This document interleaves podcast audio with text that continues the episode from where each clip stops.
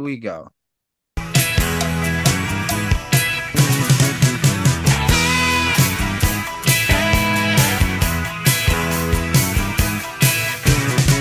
She came down from Cincinnati. It took her three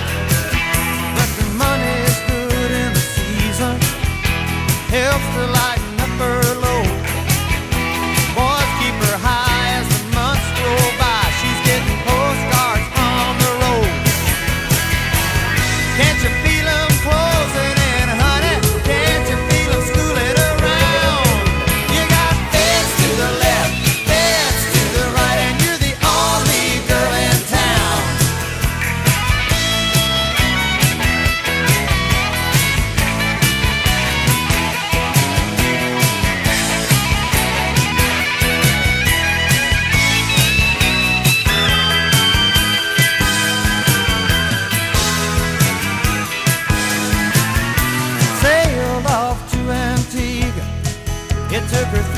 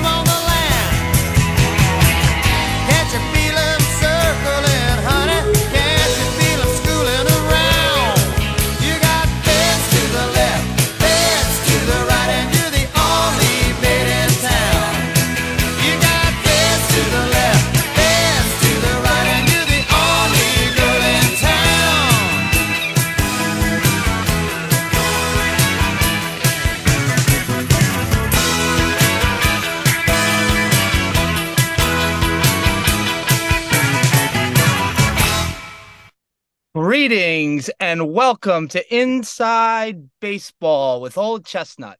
I'm Liam Allen with my friend Morris Sachs. How you doing, MB? Um, I'm a little confused. I, am I in the right studio? I'll be goddamned if I don't open my show with the late, great Jimmy Buffett today. Okay, because there's no Oh, Okay. there's no one better. There's no one better to ever do it with a guitar and a cult following that has lived the best life, okay, and brought joy and happiness to millions of people for 40 years. All right. And I woke up this morning and it's all over the news that Jimmy Buffett has passed away. Okay. And I am a card carrying member of the parrot head cult. Okay. Um, so for me, it is a somber day. Unlike David Solomon, he was one of us. Okay. And he was a happy guy, a fun guy. And you could take an hour of your life and drive your car and listen to his music, and you could get away from everything that was going on. And he was an absolute national treasure. And I will be damned if I'm not going to play that favorite song of mine to open my show. Okay. Um, just one point. Um, Mr. Hand, isn't it our show? Well, yeah, now that it's started, it's our show. I, I do the I, in- oh, intro. okay. Uh, By that, wait, that wasn't on the approved song list. I would have seen the memo. No, uh, I didn't. I anyway, didn't- no, I, I'm just, uh, I agree. Another great artist taken from us too soon. And we got we Um, got we got a lot of him in our lifetime. Okay, you got you got Yeah. plenty of them, and it was awesome. Um, Yeah, and yeah. everyone from all walks of life. There's so many closet parrot heads. You'd be amazed how many guys um absolutely love that guy. Um, and I was Yeah. one. I grew up on that stuff, and he was just Yeah. fantastic. Uh, so Is he the guy that, why don't we get drunk and screw? correct? Yeah, See, you Yeah. know, you know, Yeah, we're- with his catalog. hey, I've been around if, if I had known, Morris, if I had known, you don't think I would? You could have. I could have teed that up for the opener. if, if I get my shit together, I'll get it on the way out. Okay, because that, Unbelievable. dude, that is Just, one of the greatest songs of his. It's, it's fantastic. Thank you. You you yourself are a national treasure for thank you. bringing that up. Good job. Look at Just, you.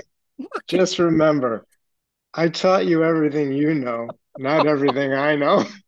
wow. That is just look at you from the. All right, all right. Yeah, thank you. Thank you. Yeah. Um, so how you been? Oh, I'm so happy. That just like made my day. Thank you. I'm just let me just let me just enjoy that for one more second. The fact that you know about why don't you get drunk and screw it so fantastic. Hey. Um You think you think I got here on my looks? incredible. It is just incredible. Um I had no the week was good. The week was good. My son turned one. EG is one. Oh my one. God. Yeah, one. E- here, one. EG's one. Yep. Just remember the words, the most dangerous words you'll ever hear. Follow me, Dad. Okay? Because yeah, you're a snowboarder, yeah, right? yeah, yeah, yeah. Your EG, by the time he's in sixth grade, will be dropping you like a bad Oh, fucking habit. I know, I know. Fearless little kids, they're terrifying on snow. It's true. Just warn him about trying to lick the, the T-bar, Yeah, okay. you know, because No, oh, you get the no, frozen oh, no, tongue. No, no, You got to no. learn that. That's a life lesson. Yeah, lick away, kid. Find out. the hard way. Uh, so um, I missed you. It, it's uh, it, it's been two weeks, right? It's good to see you. Yeah, yeah, Yeah, yeah. it's good. It's good. It's, it's even better to be seen. Um, so there's a lot going on. You know, I I had um while we were off, I had a little offsite with Network, and they've been a little disappointed with the ratings. And I've tried to explain. One, it's the summer doldrums. Seasonality. Two, two, the writers' strike is obviously, you know, there's a lot of listeners won't cross the picket line, which we respect. But um, one of the market researchers said they thought we should take a little bit more of a New York Post page six approach to the podcast. And you know how much I like to keep things professional. There's a lot of pressure on me right at the moment. And I, I hope you'll help me through this and we can convince them we're better than that. Absolutely. Absolutely. But um, a couple of things I noticed uh, just offhand. Um, first is, and, and this is in no particular order, I saw in the newspaper today that Jeffrey Epstein was making wire transfers from the grave, Incredible. and his bank of choice, the Honorable J.P. Morgan. Makes sense. I know you're a, um, a fan of opera. It's sort of like that Tosca, where there's a deal, and at the end, they double cross Tosca, and in the end, the kind of the line is Scarpia strikes from beyond the grave. Oh, yes, Um, yes. I. I know I know that that resonates through all of our listeners. Mhm. Um, but here's the thing, and again, uh, I had to take a couple of classes in business law for the CPA, so I and I, I've got some whiffs of it, and then with my deep dive into the New York real estate scene, I've you know paid a lot of tuition. Um, but the thing I've come to understand is uh, once somebody dies, their assets are frozen and nothing can happen until the estate is probated and there's an executor or a trustee put in charge of it. Now, I, I, I don't need to nail this thing down, but the big picture is you got wire transfers going either into and or out of JP Morgan. And now it begs the question, are those money laundering? Are those human trafficking? Is it money sent to terrorist organizations? I think the United States Treasury, along with its sister organization, the Internal Revenue Service, I think they they need to know. Uh, you know, th- there's a, a lot of people involved in this directly or indirectly. I mean, I, I hate to point fingers, but you know that uh, gentleman over at, um, I guess formerly at, uh, um, was it Blackstone, Leon Black, Apollo. Apollo, Apollo. Yeah, thank you, thank you. Uh, you know, wonder if his name's on any of those transfers. I, I maybe William Jefferson Clinton. Well, Maybe we will never know. Those see, they're not. They I- shine a light around that. you know, you might be right, okay, but now we're entering in situations where there's an element of there has to be some tying up of loose ends, and it may not result in names being released. But there's a funny way, uh, somehow stuff gets leaked. And um, anyway, uh, rest assured, uh, I have no banking relationship with JP Morgan Mhm. and um, uh, never met uh, Mr. Epstein. Mhm. Um, but you did mention the name um, DJ Sal, and I, I, I wanted to talk about him, not in the Epstein sense, because this is a backhanded compliment. This fellow is so poor, DJ Sal, that even Jeffrey Epstein wasn't interested in meeting with him. No, thank you. So, so let's let's pick this apart, if we may. And I know we're we're kicking a dead horse, but the horse isn't really dead yet. Nope. And I feel like, as one of the uh, earlier people that had picked up on our radar, I think we need to follow this thing through to the conclusion. So um, now I, I'm wearing a short sleeve shirt, so I'm not hiding up any anything up my sleeve. Do you have access to Google? Oh yeah. Okay, so if you would, would you type in David Solomon net worth? Oh boy, here we go. David Solomon net worth. Let's go. Um, let me let me clear my browsing history real quickly. Get rid of all the porn. Yeah, How much this is is CEO of Goldman Sachs worth? The estimated net worth of David M. Solomon is at least 46 million as of 9 1 23. Okay.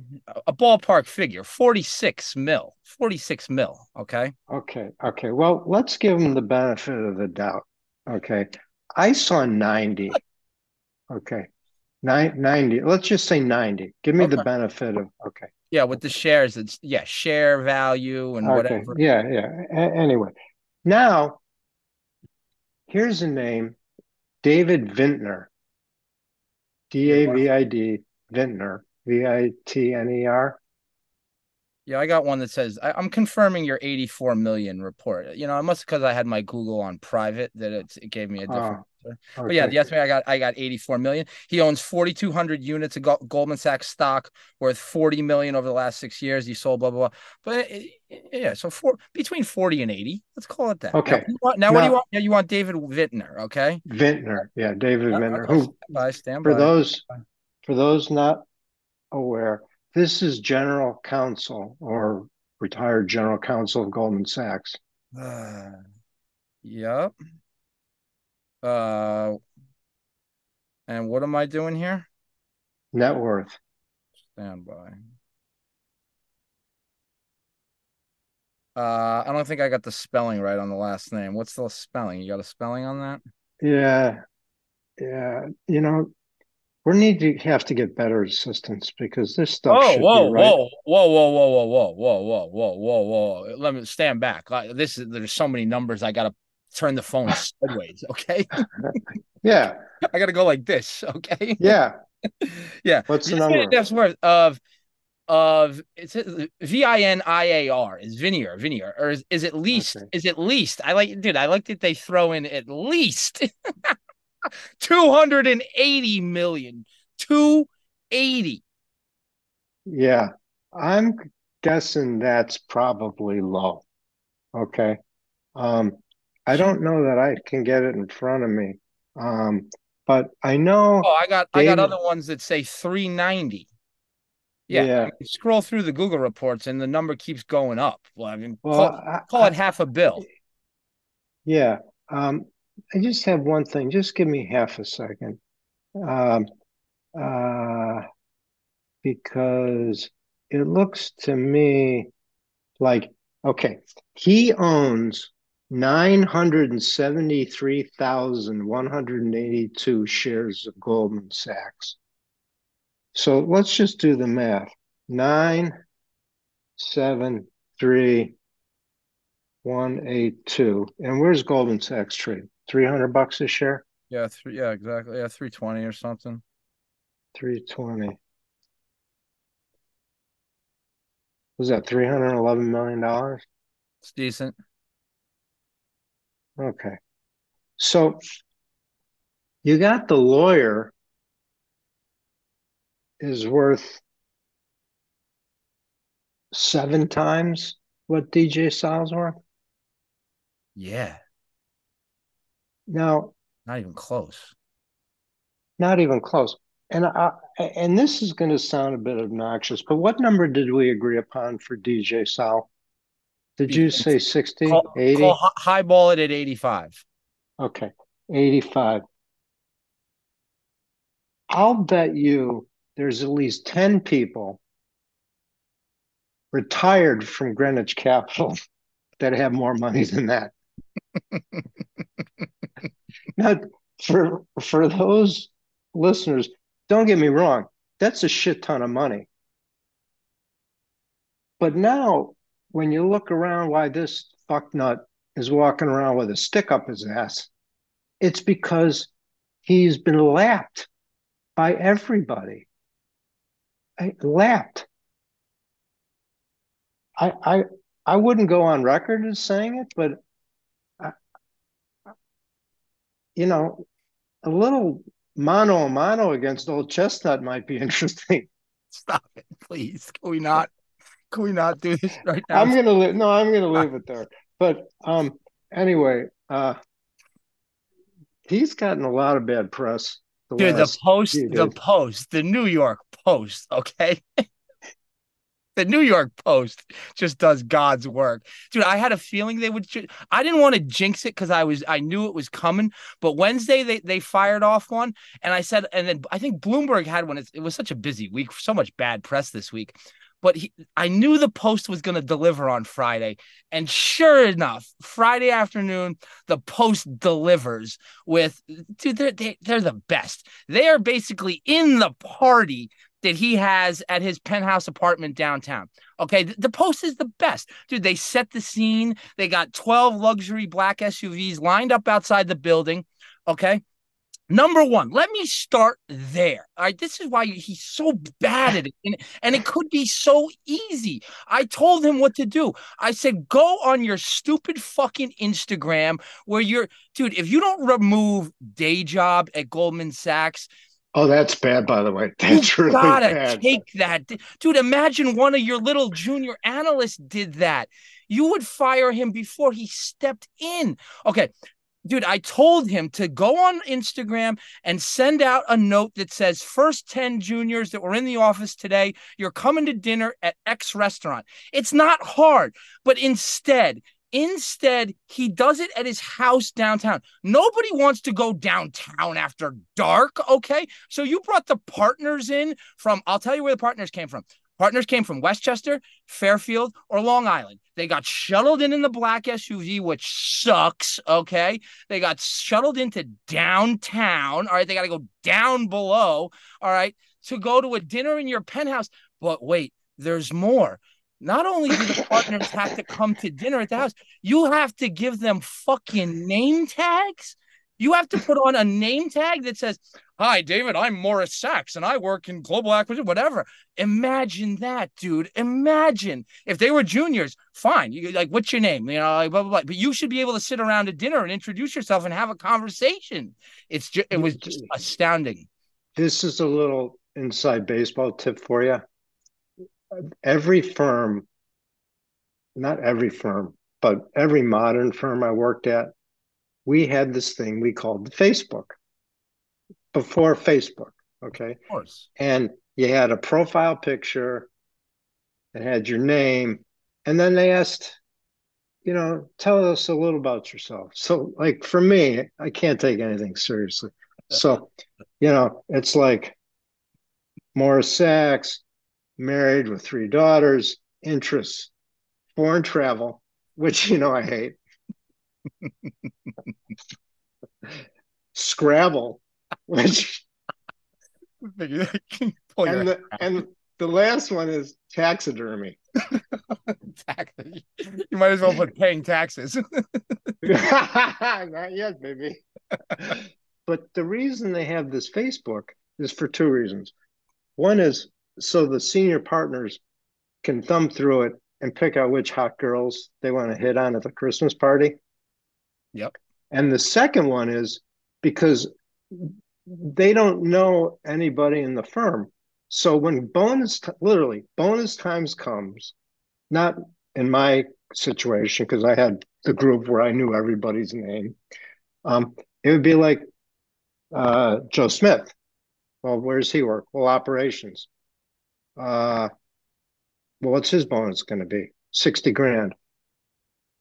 Sounds a lot uh, for Joe. What do you think? And he's like, well, let me see that picture again of him if I can remember, right? So it's, it's a, okay. So in terms of abs- absolute laziness, how many people could have been at that dinner? 30? Well, that's these two couples. You think the partners brought their wives? You think their partners dragged their wives to that thing? Hey, we're going to dinner at Dave's house, or you think they go solo? I don't know. I think you go Probably. alone. You know, okay. is it work? Okay. Is it pleasure? But here's the point: you can't get your admin to give you pictures of the 20 people that are going to be at your apartment for dinner. Dude, you can have your iPad open facing you and have it right in front of you and say, "Okay, Seth, that good talk." Yeah, no, it's embarrassing. I, I, did. Uh, I did scan that little bit of information from the post, and the part that caught me was the faces of the people leaving were sort of frowns. Stolen. Right? so um, Somber. I was I was a big believer in having uh, dinners with my group. And sometimes, a lot of times, it was just the traders, but there were there were bigger groups, right? Because the traders is small, it's intimate. When you have bigger groups, like that shitty restaurant, Boxcar Cantina, mm, mm-hmm, like mm-hmm. I'd rent that out, you know, mm-hmm. 75 people would come and everyone gets shit faced and had a good time. Yep. And um, But if I had like a trader's dinner, and by the way, it, it, there was no like serious talk. It was just, I, I don't know, eight or nine guys sitting around my dining room table. Like I get a chef and he'd say, Well, how many people? Yep, and yep. I'd say, Well, there's eight or nine. So figure 16. And he would come in with a fucking side of beef. Yep. Okay. And I don't know how they didn't chew through the plate, right? Yep. And and this was back when driving drunk was cool. Um, I I don't know how pe- people got home, but I guarantee you, no one walked out with a sullen face. um, you uh, and a few other people were at a soiree I had not that long ago. It was probably a couple years ago, but it was a, a collection of uh, some of my friends. And as old Chestnut is wont to do, once he digs down the rabbit hole, I had discovered from Mrs. Chestnut and middle daughter the unique experience of horseradish vodka. So, being, you know, kind of like trying to see how far we could push the edge of the envelope, I got a jug with skull and crossbones lasered onto the thing. I got, I don't know, a handle or two of the Tito's. I poured it in it. And then I got from the internet the world's best horseradish. And there it sat for three months. so I invite my gang over, you know, 203 uh, 869 6999 Arcuri's pizza and said something like bring me 10 pizzas Yep. bring me six greek salads Yep. bring me six house salads and two dozen wings Yep. and um one fellow whose wife was here in the kitchen talking to cheryl okay he was so shit faced his wife drove home when she opened the car door, he fell out. Okay. that is is completely uh, non important. So my dining room is right next to the kitchen, Uh, and uh, you were you probably have some recollections. The hooting and the hollering, the screaming, the dirty jokes, and all I could think of is, you know, Cheryl and Jenner in the kitchen, and I'm going to get a fucking tongue lashing when this thing's over. so anyway, thing clears out. You know, some damage was done, and I see Cheryl, and I'm cleaning up, and she goes, "I'll help." She goes, "Did you guys have a good time?" I'm like, uh, I'm thinking this is a trick question, right? I'm like, super awkward. I'm like, yeah. She goes, Did you and Jen have a great time? She says, Oh, it was, we had a fantastic time. I said, Did the noise bother you? And she's like, What noise? I'm like, A home run. Um, anyway, I maybe that's not all that funny. Uh, I, I just remember that those dinners, you know, those dinners are accretive, but not when you got to wear a fucking name tag. Um, uh, there's something that happens. I, I I've lived uh, I've lived long enough now. This is this I find this bittersweet.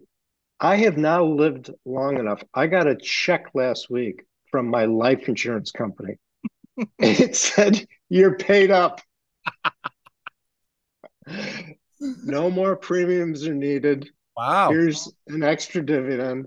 And it was not small. I mean, it's it paid for fucking vacation. Wow. Wow. All right. So that that that's how old we've gotten. But um I've met a number of unique characters as you've come to see. And uh some very wealthy, some very generous, some very wealthy, some, you know, like pigs with their snout in the trough. Um, but there have been unique experiences I've had with these guys. And um, I thought it might be fun to talk about a couple of these things. Because, you know, it's like, what's what's a billionaire like?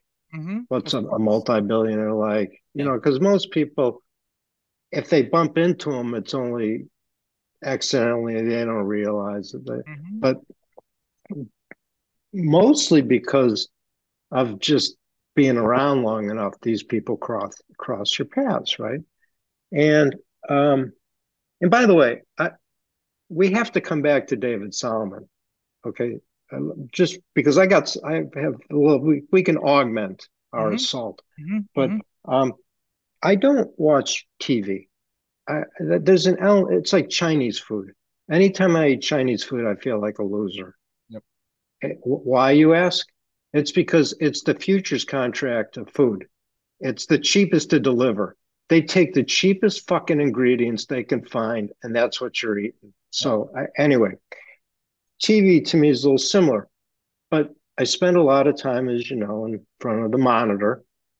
And instead of watching this news, that news, yada, yada, yada, um, I just look for the headline scrolls. Okay. And I saw a headline. Now, jump, don't jump to any conclusions when I tell you this. But the headline is Leon Cooperman says he wouldn't give a nickel to Rudy Giuliani. So I look at that. And now I remember back to my last stop, 515 Capital Management, and we had CNBC on in the trading room. And uh, Leon Cooperman was on the show. And I listened to him talk off and on for, you know, 40 minutes or something. And uh, like, wow, I, I really learned a lot. So I go on the Bloomberg and I type on type the name Leon Cooperman and I hit the you know help or menu or whatever. And he's got a Bloomberg. And I can tell because the green light's on, I'm like, hello, Mr. Cooperman. My name is Morris Sachs. I've been a Wall Street veteran for 30 years. Just wanted to let you know I really enjoyed what you had to say. Thank you so much. And I hit send. And not long after, I'm not going to claim it was like 20 seconds, but sometime later in the day, I got a note back Dear Morris, um, thanks so much for your note. You know, tell me a little bit about yourself. And so we go back and forth, and uh, I make the bold suggestion Would you be interested in me coming into the city and buying you dinner? He's like, absolutely. What date works? So we we we set the date, and it's at I want to say it's Milos, which was a Greek restaurant where they have like all the fish on the ice kind of thing. Yeah, the really And famous. so yeah, yeah, yeah. yeah, it's like in Midtown. Yes. Okay. Yes. So um anyway, uh there was an, another party involved whose name I'm going to leave out just Sure. because it Yep. doesn't need to be mentioned. But I mentioned uh, Edward, or, or as you call him, EG. I said, "Hey, I'm having dinner with this this guy. You want to come?" And he's like, "Sure, doc." So there's four of us at dinner in Milos at 10 minutes to six. Okay. And uh, he picked the time, he picked the restaurant. And and uh, I said, uh, I just I'm kind of curious. Why why did you pick this place? He goes, they have a great price fixed pre-theater menu. But you gotta order by six. And I said, I said, Mr. Cooperman, I you know this is on me. This is my treat. He says, Yeah, I know. Doesn't matter. I'm like, well, wh- why are you so worried about? Okay. Anyway, I love um, it. I love it, dude. anyway, he talks about himself for about an hour. Okay. Talking about how, you know, he's got a NetJet share uh, because his father was a plumber and he grew up in the Bronx. When he goes down to Florida, he buys uh, a block of uh, prepaid tickets on JetBlue to fly from like Newark to wherever Miami, West Palm. Know. West Palm, yeah. And he and he has some uh, NetJet shares, but he only uses that um, to get to locations for business that he can't get to commercially. Yeah. And then the then the then the phone rings. Now, I, I don't know. I'm at dinner on a business dinner. Uh, I turn my ringer off, but he picks the phone up out of his pocket. He looks at me and EG, and he says, "I got to take this." So it turns out it's his plumber in his basement saying he needs two sump pumps and he quotes him a price. And we get 15 minutes of Leon Cooperman screaming at this plumber how he grew up in the Bronx and his father was a plumber and he's that's way too much money and he better get the price down or he'll find somebody else. But this is in front of like Yeah. Yep. I'm like, dude, okay, you know, it's like check please, right? Like I've like I've barked yep. up the wrong tree. Yep, Okay. So um I don't know. So I see this comment with him talking about he wouldn't give Rudy Giuliani five cents. And I sent it across to a couple people and they misinterpreted it. They were thinking, oh, Giuliani, we should help Giuliani. I'm like, no, Leon Cooperman wouldn't give his mother five cents. The fact he won't give Rudy Giuliani Not a five news. cents is me is meaningless. And and so I'm you know I'm I'm scratching my head wondering why is why is a man so wealthy so unhappy? Do, do you think do you ever get that vibe? Oh, 100%. Yes, of course. Uh, yeah, I dude, I deal with it all the time. I yes. Yes. Okay. How so about how about my- more often than not? How about more often than not? Okay? Okay. So here's my advice to Mr. Cooperman. Stool softener. In fact, I'll go one further. Colace stool softener. It's the official stool softener of Inside Baseball with Old Chestnut. I like it. I- money back, money, money back guarantee. Seven days, you'll be right as rain. Dude, he's one of the best. He's CNBC's best guest, okay? Because he'll go on and he has no filter. He doesn't care, and he talks. Okay, I I, I think he, I I get a kick out of him. yeah, You know, he had a little uh, run-in, I believe. Remember, this podcast is based upon a true story. right, right. Um, I think he had a little SEC deal Ah. where, uh, well, you know, it's public domain, but I think, I think, and you can check after, but I think it was one of these agree to not agree, like n- did not admit or deny, yada, yada, yada, pay the money yeah, yeah, go yeah. away. Um, so I have a little trouble when he gets on his high horse about stuff, but Okay. um, I don't know. Anyway, I, I was thinking about a few other things. Um, one is uh, um, I, I don't want to go right back to DJ Sal. I think it would be fun to close with what I have, but um, and of course I have absolutely no idea of how long we've been going. So you, we need you need to keep an eye on the clock. But um, where was I going with this? So I quite often tell people I'm bad at math. You've been there Oh yeah. with me, right? Okay. I ran across my college transcript. So let's start first semester freshman year. Let's start out on a high note. Uh, Poli Sci 150, American government organizations and powers. A. Yeah, it's a layup for you. Principles of effective speaking. B. Communication. Nice. That's good. That's a good one. Yeah, yeah. Introduction to economics. Hmm. B. Come on. Hang on. Algebra, Math 111. C. wow.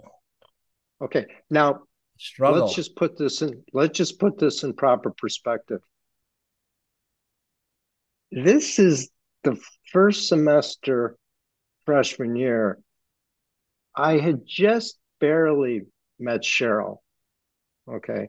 And um, you know, I- we were just kind of dating casually initially, right? I mean, it's not like there's a whole big story, but yeah, yeah, you know, yeah. remember this, maybe I met her in August, September, and by November I got a C in math, right? Because she probably can tell I'm a fucking idiot with math, but at this point she hasn't decided if I was husband material, so why invest any any time, right? Okay. Well, at some point, at some point, not there yet, um, I think she decides she needs to put a little effort into this relationship. So, spring of 1979, Intro to Psychology, B, Art of Public Discourse, C, Really? Really? yeah. Oh, it gets better. Finite Math. Now, Well, I don't know what the fuck that is, but it's it's higher than algebra. Okay. C. Okay. But wait, here's the best part. Fin 150, money, credit, and banking. C. the struggle. Should should I continue? Are you I mean, are you getting when, when does it get better? When did it? When does it? When does it turn? I, I don't know. I don't know. I'm 63 years old. year. I'm still in. Yeah. Okay. So okay, so um anyway, uh before the sec first semester sophomore year, my father passes away. Ugh. So now it's me, Mark, Amy, and uh you know, Cuckoo. Yep. And now I gotta try and anyway. So um first semester sophomore year, and now by this time, Cheryl and I are a couple, right? So um I'm battling between trying to keep my kids and mother together, um, develop a relationship with this wonderful young woman, and get through college, right? So, anyway, um, first semester sophomore year, it it starts to get better.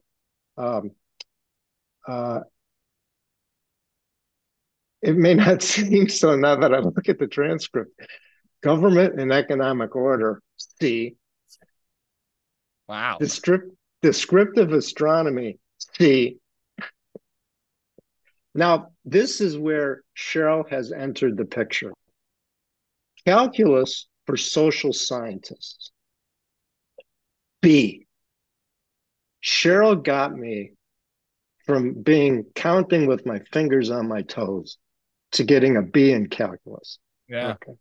And then, no surprise, principles of accounting, A. Okay.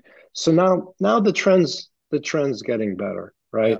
And uh, I'm not going to bore you with, um, you know, my five years.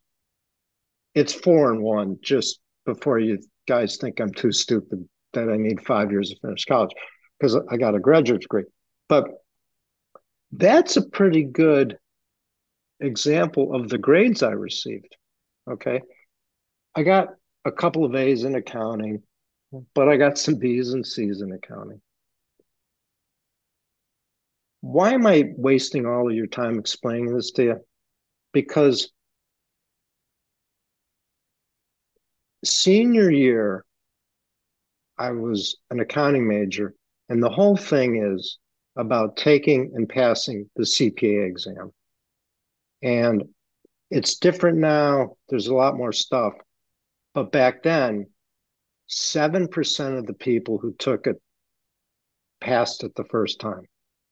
7%. Okay. And Illinois produced a huge chunk of those guys.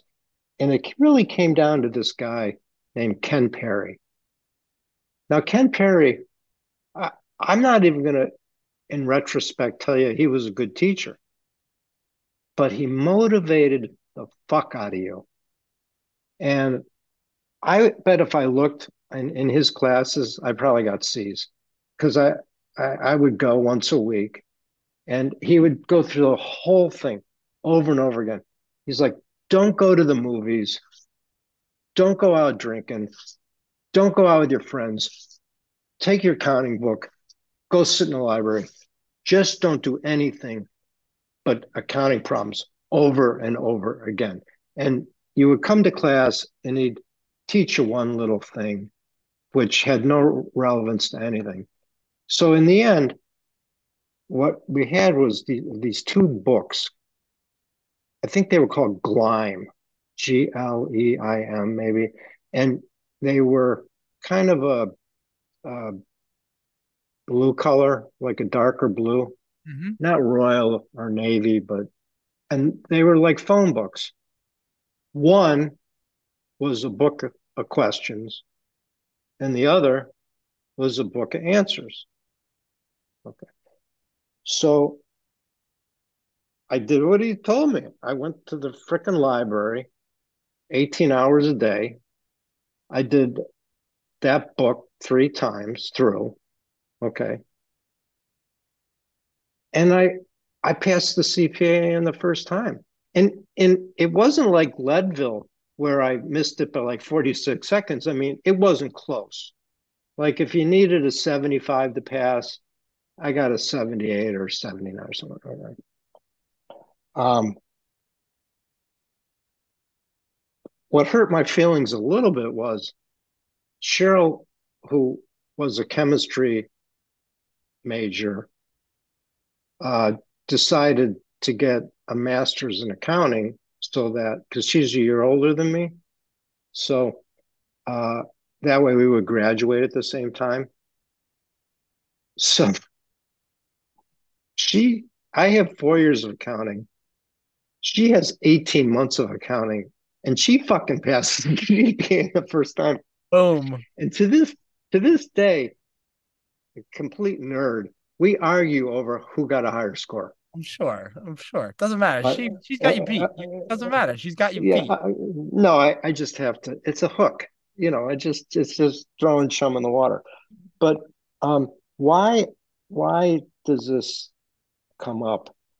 It, it, it had occurred to me, you know, what what makes people successful? And um, I was talking to my friend Travis, who you know, who, you know, I've done the Matterhorn with, the Whitney Gilman Ridge, you know, solar slabs. We've done a lot of climbing together. But he's a he's a, a big guy, not fat, but just, you know, solid, right? Mhm. Mhm. And so um, I said, you know, Leadville has a hundred mile run. You you should think about doing this. And he's like, I I just I could never do it. I could never do it. I said, look, I I did the bike ride. It it took me five years or something, but I but I did it, and I showed him I showed him that video of Ken Chlouber in the gym going, you Mhm. know, I'll tell you, you're gonna get out there and it's gonna hurt, and it's gonna hurt, and you're gonna want to quit. And I'll tell you, just look at that wheel in front of you. Don't look to the left, don't look to the right, just follow that wheel in front of you. You dig deep, you dig Leadville deep. And it's the it's the most cloyingly sweet, inspirational film that, you know, even the American Dodgeball Association of America wouldn't play, right? But having experienced it, like I, I see this and Yep. It I'm I sent it to Travis to try and get him fired up to do it. But what really resonated with me is so we've now seen my grades in college. Okay. If my kids turned up with grades like this, that there'd have been some, right? But, you know, far from good. But yet, you put your back into it, you pass the CPA, right? You're not an athlete. You put your back into it, you get the Leadville buckle. And I won't drone on and on about it, but you've been there, you've done it, you know what I'm talking about. It, it it's fucking hard. And not being a gifted athlete, you know, it's a struggle. And it, took me, like I said, a number of years. But how I want to pull this all together is when it comes to trading. Okay. Now, the advantage I had, maybe it's a disadvantage. I, will view it as an advantage. Is the business and the sophisticated products were new. So even though futures have been around for 20 years or something like that, probably longer if you go back to the original real uses for futures. But, you know, uh, listed options were new and uh, swaps were decidedly new. And then uh, credit default swaps at that point had yet to be invented. And so um, I discovered that um, I needed to find an edge. Like what, what was gonna, what was my competitive advantage? Well, uh, I liked markets and I had been around them for longer than most, but uh, eventually people catch up to you, right? I mean, you get a little head start, but and clearly, uh, based on my transcript, I didn't have significant brain power. So I decided I was just going to bust my fucking ass. And it happened in unusual ways. So, um, again, the business has transitioned a lot since I started. But very quickly, I started getting my own P&L.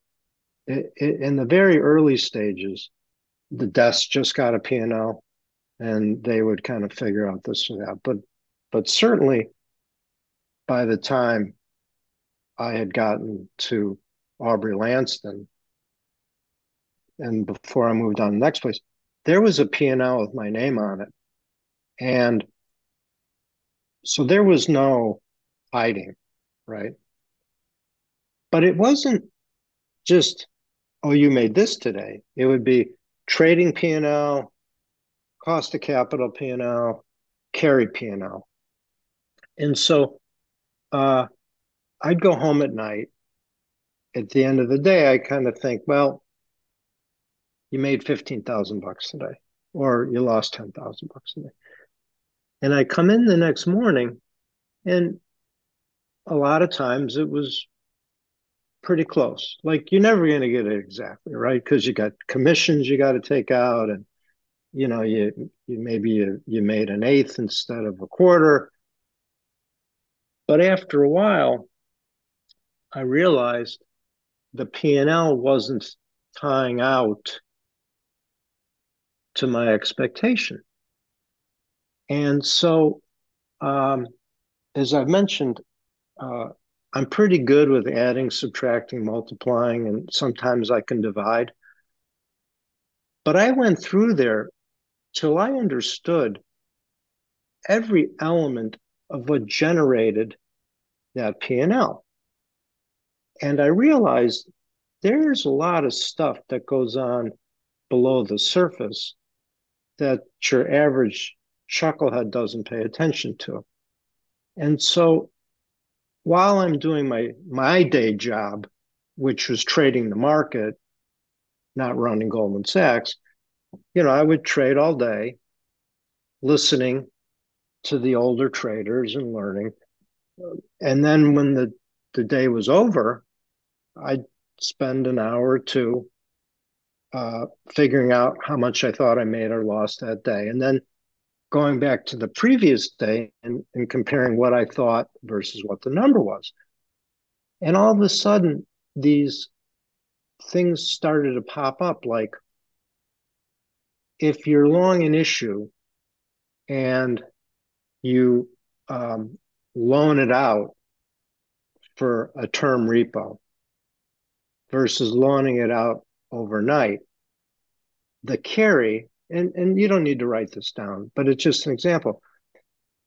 A term repo, the interest only is compounded once because it's for some number of days. Where an overnight repo, it's compounded every day. Now, like most things, if you're doing $5 or something, you're never going to notice. If you're doing 5 billion or something, that number is going to, okay. So as I progressed through my career, I started noticing little bits and pieces of this thing. And it really came uh, together at Greenwich Capital.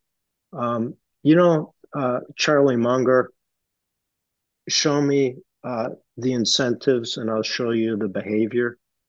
Um, we were hardwired to our P&L. And, um, you know, I started this process and then I would give EG credit for taking it to the next level. Um, um, you know, plenty of uh, success to share. Um, but what we would discover would be if you had a long position in a bond, a cash bond, and you had a short position in the futures contract. So in theory, you're hedged to the general level of rates. Okay. But if you had a move during the day, let's say you were short futures and long the bonds, your P&L may be zero, but you're sending out millions and millions of dollars in cash to the exchange because your futures side lost money. Now, your collateral side went up in value, okay? So you were generating more cash there. So you're you're cash neutral, except you're getting paid zero on the cash you sent to Chicago, and you're paying interest on the cash you're borrowing against your collateral. And we realized that this was going to end up being a lot of money. So we we jimmy the hedge ratios. When I say jimmy, not in a bad way. We adjusted it based on day count calculations, the whole thing. Another example, which is way less complicated, is if you're an institutional investor and you short an option, okay, your account is supposed to be credited with the proceeds, the cash sale. Okay. And then you post your collateral to guarantee that um, uh, your money good. So let's say you're short a call and the market goes way in the money. You're losing all sorts of, of money. But because it's an option, you don't have to give them cash, which earns zero. You can give them collateral and you earn the interest on the collateral. So now I've given you two little examples of things in the marketplace which add to your P&L or don't detract from it, which don't require any extra effort, right? So when we go through these things, um, and why I bring up me being bad at math and bad at accounting, yet we had arguably as good a returns as anyone ever. It's because we dug deep until we figured out every element of what we were doing. And, you know, it's fun for me here to wax poetically about the economy and the general level of rates and so on and so forth. But the fact of the matter is, when you know you can accretively add value to every one of your trades, okay, it's a little bit like that Seth Klarman thing, margin of error. And so when I would tell you, I would walk on the trading floor and never, I, I would always feel like I was going to make money. Even to this day, I, I sit down when the market's open. I, I don't think about it. It's just like, yeah, I, yeah, I'll, I'll probably make some money. I, I, and I'm, and it probably, I'm sure it doesn't happen all the time. And maybe it happens 53% of the time. Yeah. but, but other than when I'm getting my nads blown off, I, I just feel like I'm making money. And I think it's part of this thing where I've removed sort of the getting caught up in the stories. And as Leslie would say, I'm never going to be a stock guy because I just won't believe a story. You got to believe a story. And, and, you know, there's a lot of good stories. And, you know, him, a couple of my other friends, they've done exceptionally well. But they had the ability to interpret the story and see whether it made sense or not. I just decided I wasn't smart enough to figure out whether it made sense. You know, I, I won't belabor the the um, tire pressure monitor example of me thinking something was pretty good and clearly, Yep. you know, I mean, you have that happen to you a couple times. All of a sudden, hearing about an electric car, Yeah. I think, yeah, I guess. I I just so um, I, I I don't I don't know how to wrap that up in a tiny bow, but um, there's just so much of the the market that is the functioning of the market, and it's fun to write tickets and it's fun to listen to CNBC and all these give you these guys give you these big opinions, but for somebody that is not proven, they're just an average Joe. You, there's a lot of money to be taken out of the market if you understand who you are, what you can and can't do, and kind of stick to your knitting. And um, I don't know. Yeah. No, that's. I mean, like you said, brute force. it like the fact that you're not a mountain biker. You, you're not a mountain biker, and you've done the hardest No. mountain bike race in the world. Okay. 364 other days of the year. MB, you want to go mountain biking? Absolutely not. no, not a shot. no. No, that you got to go in the woods. Yeah, that's crazy. But he's the he has completed and got his belt buckle from the hardest mountain bike race in the world. Period. Stop. So like it like that's that's the that's the incredible aspect Oh, of it. thank You just you. like Thank hammered you. away Thank at you. it, you know, hammered away and hammered away. And it's the same thing with going to the library. You listen to that teacher that sent you to the library and you just 18 hours and you nailed it. It's just uh, it's Yeah, just fascinating. I love it. Um So, anyway, the last thing I just want to read to you, if I could. Do I? Do we have time? yeah, I got, I got Okay. all afternoon. Okay. So I got this off of the Goldman Sachs corporate government governance website, and they're talking about David Solomon, Oh, chairman and CEO, 61. Highlighted key experience and qualification. You ready? Yeah. Engaged leader who exemplifies our core values.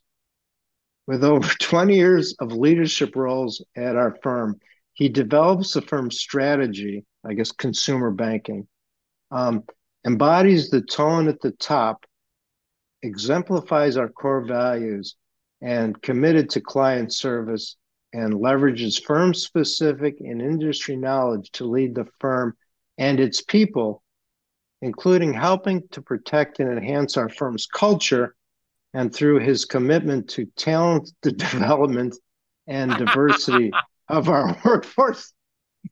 talent then the development. next one St- strategic thinker with deep business and industry experience. Okay, worked at Drexel, ended up at Bear Stearns where they blew up, right? I and I don't know how he went from Bear Stearns to Goldman, but he doesn't have as much money as a whole bunch of guys I worked with, and he runs what at one point was the most prestigious investment bank on Wall Street. You know, I gotta be honest with you, and and for those faint of heart, muffs, okay. I don't know how the guy gets an erection. I mean, if if I couldn't look myself in the mirror, that kind of weight on that was with that kind of career, like fucking, it's Wall Street. I'm telling you, it's like I don't want to overhype it, yeah. but you go in there and it's it's kicking ass and it's taking names. Yeah. And you know, they the, the guys on the floor or girls, women, okay, you know, you can feel who the A type guys are. You you know, and people are leaving because this cue ball is walking around with low T, yep. like low testosterone, yep. and yep. and you know, like those guys have left and they ain't coming back. Yeah. Well, dude, it's sad. Anyway, to see, hope like you said, it was it was the most prestigious firm on Wall Street for the last from when I I, I mean I'm born in 81 so like for my entire life you know like when I was in when I was in in high school an older kid that worked at Goldman Sachs was was the the man okay? So the kid that got out of Georgetown and went and worked on the metals desk at Goldman he was the he was the man okay?